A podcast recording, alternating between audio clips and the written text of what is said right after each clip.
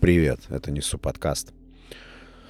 До завершения вот этого моего годичного подкаст-марафона, в котором я решил делать по два эпизода еженедельно, остается чуть меньше месяца.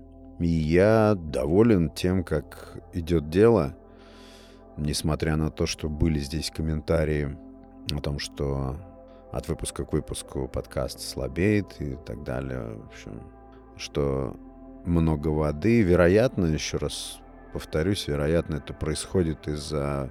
Ну, для меня это интенсивно, достаточно интенсивно, два выпуска в неделю. Я помню, подсмотрел этот режим у одного питерского подкастера, и, и я прям пролистал, помню, э, весь плейлист его эпизодов и думаю, ну, может быть, хоть где-то ты, зараза, сбился, хоть где-то, может быть, у тебя нет. Это строго. Ну, по-моему, там раз в неделю. И меня это вдохновило. Ну и вообще я тут опять дилемма. Это опять дилемма, потому что с одной стороны любой процесс, любое движение к цели обязательно требует постоянства. А еще я запомнил из книги Достоевского, кто читал, знает, кто не, не читал, рекомендую супер классика, причем это книжка Достоевского, сейчас не забыть ту мысль, а то у меня начинается вот эта сбивчивость. Называется «Подросток». Э, Федор Михайлович Достоевский. Э, произведение называется «Подросток». Очень интересное произведение. Все, что я оттуда вынес, не все, что я оттуда вынес, а вот эту важную э, мыслишку оттуда вытянул, которая заключается в том, что в любом деле важны два параметра. Это упорство и непрерывность. Два момента. Упорство и непрерывность, я с этим согласен. И с одной стороны, постоянство — это стиль, который дает результат, а порой кажется, что только постоянство может дать результат. Но с другой стороны, постоянство обязательно приводит к тому, что все становится как-то одинаково, обыденно, орутинивается, обрастает вот этой одной и тожестью. Все повторяется, повторяется, повторяется. Но это, опять же, палка о двух концах. Если ты не периодичен, если ты, как я помню, когда в ВУЗ мне моя классный руководитель писала характеристику. Это было целое, сейчас я уже понимаю, целое такое микролитературное произведение. В восьми строчках она описала меня полностью. Причем мне нужна была обязательно ну, естественно, положительная характеристика, там, близкая вообще к идеалу, но она все равно, уважая меня и понимая э, вес своей вот этой вот характеристики меня, она все равно обрисовала очень четко то, что я из себя представлял на тот момент. Очень часто я отсылаю память к этой характеристике. Просто на бумаге, на тетрадном листе было написано написан текст небольшой. И вот среди прочих характеристик меня была такая. Имеет фрагментарные знания. И я с ней согласен. Ну, не знаю, насколько сейчас, а, как сейчас она характер, охарактеризовала бы меня. Но тогда это было точно, потому что я многого не знал по школьным предметам, но выезжал за счет того, что знаю что-то очень хорошо. И другой характеристики, кроме как фрагментарно, действительно здесь не дашь. Так вот, э, фрагментарность в любом деле, ну, взять спорт, никакого нет смысла в непостоянстве в спорте. Ты не увидишь никакого ощутимого результата, не накачаешь мышцу, не сбросишь вес, если ты не постоянен, если ты не находишься вот в этом периодическом сумасшествии, в этом постоянном делании. Только когда все подчинено строгому расписанию, ну, к сожалению, когда все дисциплинировано, только тогда ты видишь рост, видишь эффект. Ну, так устроено, вообще никак по-другому не работает. Если тебе вдруг взбрендило потренироваться один раз в неделю, и следующий такой раз будет через две недели, это не спорт, это даже не физкультура, это просто ну, какая-то блажь. С этого ничего не получишь, никаких сливок не снимешь. Да ведь? Но я вообще не об этом хотел рассказать. Я сегодня хотел рассказать про одном интересном наблюдении. Я не буду, конечно, возводить это в ранг какого-то парадокса. Хотя, может быть, это какой-то современный или вообще парадокс. Э, я хотел рассказать про своего соседа в деревне. Этот человек лет, наверное, 75, ну это такой типичный деревенский мужик со всеми вытекающими из этого признаками. Я не буду говорить плохой, хороший человек. Вот такой вот э, объект, где-то интересный, где-то нудный. Но я хотел навести фокус на одну из его черт. Он, конечно, бывает очень надоедливый, и я очень часто себя ловил на мысли, что если я выхожу на улицу, иду по дороге и вижу его, то я либо куда-то перейду, либо сверну, потому что, потому что ну, у него есть такая особенность, что если ты попадаешь в поле его зрения и чуть-чуть зацепляешься с ним языком, то это перерастает в то, что он просто начинает, не знаю, раскрываться как цветок. Твоя задача только слушать. В общем-то, тебе лучше ничего не говорить, даже не предусмотрено, в общем-то, от тебя никаких ответов. Твоя задача просто находиться напротив. И я ловил себя на мысли даже, что я смотрю в какую-то другую сторону, слушаю, но воспитание мне не позволяет просто оборвать эту беседу и уйти. Это, как правило, какие-то политические загоны. То есть человек, человек, наверное, просто, ну, у него голод общения. Плюс я в деревне не постоянный, и, может быть, вот это еще влияет на его такое желание зацепиться и повыражать, вот, по выгружать, вернее, то, что у него там внутри вот этот весь маринад собрался. Он любитель выпить, но он выпивает э, так интересно, что, ну, знаете, наверное, есть такое, такой стиль э, алкоголизма, когда ну, ты просто не понимаешь, человек пьян сейчас или не пьян, он постоянно находится вот в каком-то режиме среднем, что ли, поддерживает баланс вот этой пьяности, и ты не можешь разглядеть, точно сказать, он сейчас трезв или пьяный, ты уже просто привык к тому, что он вот такой всегда. Это неплохой человек. А, кстати, его отличает а, прежде всего вот что. Он э, мастер, большой мастер я про таких говорю, думает руками. То есть он инженер. Я думаю, что многие инженеры даже могли бы у него поучиться. Это для справедливости говорю. На тот случай, если будут эпизод слушать люди, которые знают, о ком я говорю. То есть я не тут не поливаю никого грязью там или что-то. Я стараюсь выражать объективно. Понятно? Вот. И он мастер. Он мне кажется иногда, что если его снабдить всем необходимым, он может построить даже вертолет, я не знаю, поезд, э, космический корабль. Я серьезно, то есть это человек, который...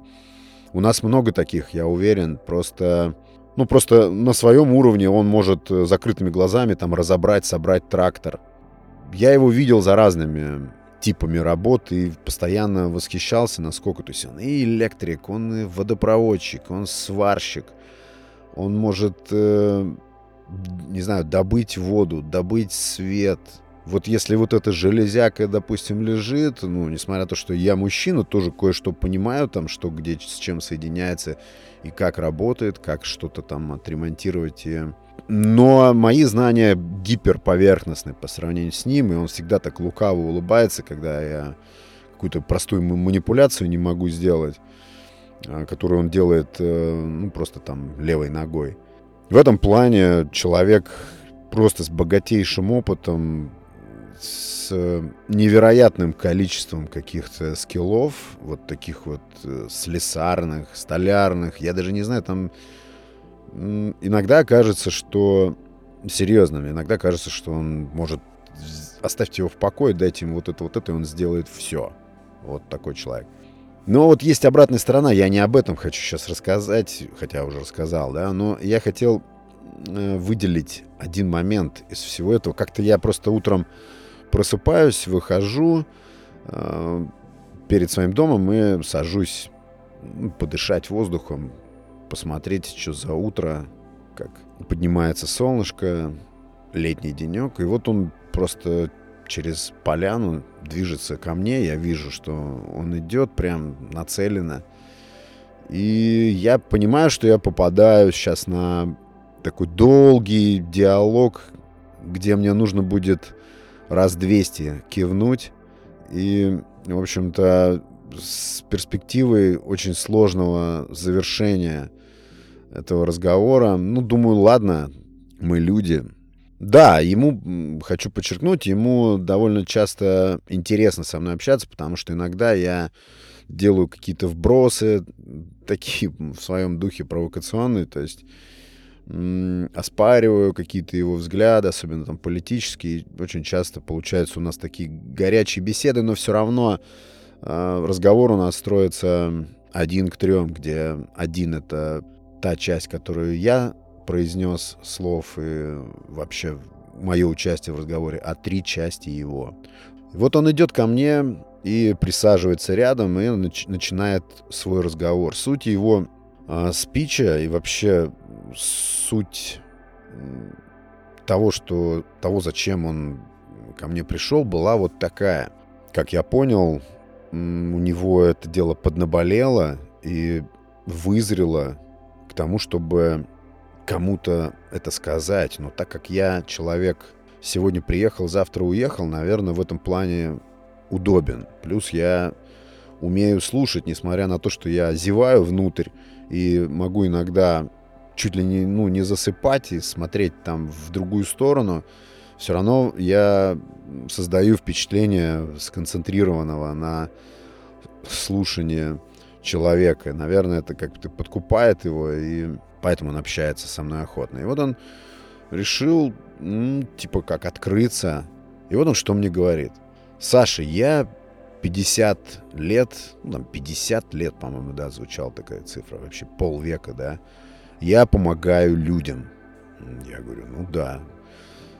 Варю железные ворота. Ставлю радиаторы отопления. Строю. Копаю. Чиню. Ну, я уже сказал, это просто, ну... Мастер на все руки — это самая легкая такая лайт характеристика этого человека. Перебираю двигатели чиню всевозможные насосы, электроприборы. И вот он мне говорит, я 50 лет занимаюсь вот этим. Ну, и в этом селе, и по окрестным селам знают его хорошо и обращаются к нему. Ну, конечно, он не, не слезливо это говорил, но как будто бы глубоко чем-то ранен. Вот так вот. Я заинтересовался, честно говоря, я стал слушать. И вот он говорит, 50 лет я помогаю людям делаю это, делаю то, там, сям, все делаю кругом всем людям. И вот здесь как раз суть той проблемы, которую я хочу выделить. И он говорит, ни разу за эти десятилетия моя услуга не была оплачена так, как я хотел. Ну, я перевожу, он там, конечно, говорил все, э, приправляя латынью. То есть Суть в том, что за вот эти 50 лет ни одна из его услуг не была оплачена так, как он хотел. Вот суть его обиды, суть его претензий к людям. Я говорю, ну расскажите, в смысле, как это не было. И вот он начинает э, мне рассказывать, уже с конкретными примерами, что вот он сделал какую-то большую работу, выполнил ее, и когда наступает момент расплаты, как бы расчета за то, что он сделал, то он произносит одну простую фразу в адрес того человека, которому он оказал услугу. Когда тот спрашивает, что я должен и какова моя плата за эту услугу. Что я должен вообще? И он, вот этот наш герой, отвечает, ну, сколько сможешь, столько и заплати. Так? Это вот с одной стороны. На что, как правило, 9 из 10, а то и все 10, выносят ему старую добрую русскую валюту в виде бутылки. Да, бутылка вот этого белого прозрачного напитка, бутылка водки, да. И все. И смотрите, что получается. Я пытаюсь ему объяснить просто, что есть такая штука, что ты можешь договорить и должен договориться заранее, перед тем, как ты собираешься эту услугу оказать. Человек, естественно, будет уже знать весь расклад и будет готов к моменту расчетов, что услуга оказана, плата за нее вот такая-то, все нормально, все в порядке. Я говорю, почему вы э, игнорировали этот момент, почему вы рассчитываете на совесть или на что-то еще? И я вижу, какое количество вот таких вот разочарований в людях он скопил за эти полвека, что это стало делать его злым, это сделало его замкнутым. Мне даже показалось, что он ненавидит всех этих людей, причем многим из них он оказывал услуги потом повторно, все равно ожидая, что его услуги, а это не всегда какие-то мелкие вещи, да, какие-то серьезные работы, что они э, когда-то все равно будут оплачены сполна, так как он рассчитывает, чтобы ну, как бы его клиент потенциальный услышал его, не мой запрос. То есть это опять речь идет о коммуникации, о просто неспособности донести одним человеком другому своего простого какого-то требования. Я стал добиваться у него ответа на вопрос, почему он все эти годы не мог решиться и озвучить, конкретно обозначить, установить да, эту цену. А всему виной и причиной является, оказывается, стыд. Оказалось, что ему стыдно говорить со своими односельчанами и со всеми людьми, которые к ним обращаются, вообще о деньгах, о тарифах каких-то или о гонорарах за его вот такую деятельность. Ему просто стыдно. То есть получается, что ему стыдно обозначить свое ожидание, но когда это ожидание оборачивается разочарованием, в нем возникала злоба. Я хочу подчеркнуть этот момент, что он рассказывал обо всем этом зло. Я не прибавляю, не убавляю именно зло. С глубоким искренним возмущением по отношению ко всем тем людям, которым он вот такие услуги оказал. И я слушал его и сам размышлял, откуда это может быть, как может так дело обстоять, что человеку сложно обозначить цифрой денежный эквивалент того, что он собрался сделать, того, во сколько он оценивает свою работу. Да, ему просто было совестно, стыдно. Я думал, что это... Ну, размышлял, когда думал, что это может быть какое-то наследие советского, вот этого вот совестливого воспитания, но... Или, ну, вообще особенность той эпохи, того режима, того духа времени. Но видя то, насколько он страдал натурально, то есть он страдал, вопрошая в никуда. Он задал мне этот вопрос многократно. Почему люди вот такие? Почему люди не могут... Ну, я про себя спрашиваю, как человек может услышать то, что ты там говоришь у себя внутри? Как человек может распознать твое ожидание? Это невозможно. Для этого есть речь, для этого есть цифры.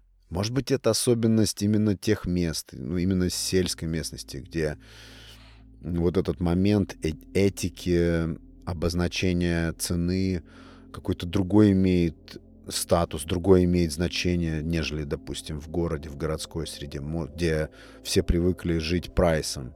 То есть ты видишь прайс и смотришь, соответствует это твоим возможностям там или устремлениям или не соответствует, и ты выбираешь. Может быть, в этом причина того, что он не мог конкретно напрямую называть э, это стоимость. Но меня рвало крышу именно от того факта, что полвека таким образом он не прекращая. То есть, да, он при этом еще и не прекращал эту деятельность. Он продолжал помогать людям, повторюсь, в очень серьезных делах феноменального уровня мастер такого местного масштаба.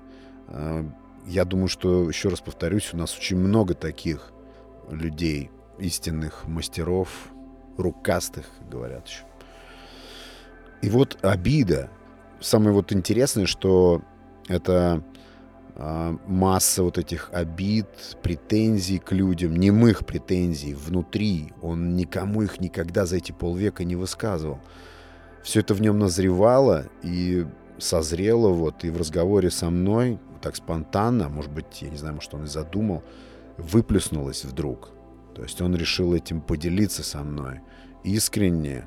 И он сидел со, со мной, человек без возраста, это не старик какой-то, это просто человек по-детски оскорбленный, я бы даже сказал, оскорбленный жизнью, потому что это огромный промежуток времени, это огромный, это огромная масса совершенных каких-то действий и такая же огромная масса неоправданных ожиданий от людей – и, естественно, все это создало в нем вот эту глубокую разочарованность в людях, с которой ничего не сделаешь. Я попытался ему как-то разъяснить, как э, это должно было быть, ну какой смысл говорить о том, как это должно было быть, когда все уже позади. И самое это главное, что я ему хотел сказать, то, что я хотел ему выразить, это э, то, что это не проблема людей, которым ты эти услуги оказывал, это не проблема вообще человечества, да, это проблема твоей личной коммуникации, проблема того, что ты не можешь обозначить вот этот э, цифровой финансовый денежный эквивалент того, что ты э, собираешься сделать, и эквивалент, денежный эквивалент той услуги, которую ты собираешься оказывать. Это же супер важно. Потом я ведь тоже занимаюсь коммерцией, долгие годы и кое-что понимаю в ценообразовании. И я тоже себя поймал на мысли, что когда ты обозначаешь цену, то обязательно все это сопровождается какой-то такой иногда легкой стыдливостью, иногда это какое-то более сильное чувство, но всегда ты такой думаешь, а, пройдет, не пройдет. Но другой вопрос, потом включается коммерческий азарт, и ты уже естественно, эту мышцу коммерческую прокачиваешь, и тебе потом уже не сложно, особенно когда эта цена прошла один раз, второй раз прошла, третий, ты думаешь, это нормальная цена, и маржа нормальная, так что нечего париться. Я любитель вообще всевозможных каких-то далеко идущих глубинных выводов из какой-нибудь мелочи, кто не заметил. И вот я считаю, что вообще коммерция как таковая ну, мне почему-то не нравится слово бизнес. Ну, может быть, бизнес, да, но мне больше нравится коммерция. Она у нас в стране вот так слабо развита или, может быть, даже вообще не развита. То есть люди неохотно этим занимаются именно потому, что испытывают какую-то совестливость. Я могу ошибаться, но я это вижу. У нас люди могут многое, но ввиду того, что им сложно обозначить за это цену, они этого не делают. В итоге продвигается тот, кто спокойно и хладнокровно обозначает такую цену и реализует там, товар, услугу или что-то еще. Да, я поначалу, я помню, это было какую-то как-то зазорно, что ли, когда ты создаешь какую-то добавленную стоимость, да просто, допустим, перепродаешь, то когда ты придумываешь вот эту дельту, то постоянно тебе нужно оценивать э, эту дельту на адекватность. Это адекватная добавка или неадекватная? Это... Нет, естественно, она должна быть адекватной, да, но все равно нужно пропускать вот, вот эти все цифры через, э, не знаю, какую-то совестливость. А немного ли это? Причем ты не печешься о том, немало ли это, ты печешься о том, немного ли это. Мне кажется, поэтому у нас вот эта микроэкономика на уровне коммерции, какого-то такого мелкомасштабная коммерция слабо развита по этой причине. Да, я думаю, что то, что я сейчас раскопал, да, является ли это феноменом или парадоксом, как это обозначить, ну, просто штрих, который может навести кого-то на какие-то мысли, если кто-то занимается коммерческой деятельностью, я думаю, что нужно смело обозначать цены, смело нужно обозначать прайс, и, и это не должно отзываться какой-то болью совести. Такой вот вывод можно сделать из этого. Это, может быть, да, может быть, это выявит твой аппетит, но а какой смысл в коммерции, кроме как извлечения прибыли? Так ведь? любая коммерция — это не благотворительная деятельность. Вот такие мысли, друзья, в 165-м эпизоде. Большое спасибо вам за прослушивание эпизода, за интерес к подкасту, у кого он есть. Спасибо большое за внимание. Это был Александр Наухов. Несу подкаст. Вторник, суббота. Я здесь. Пока.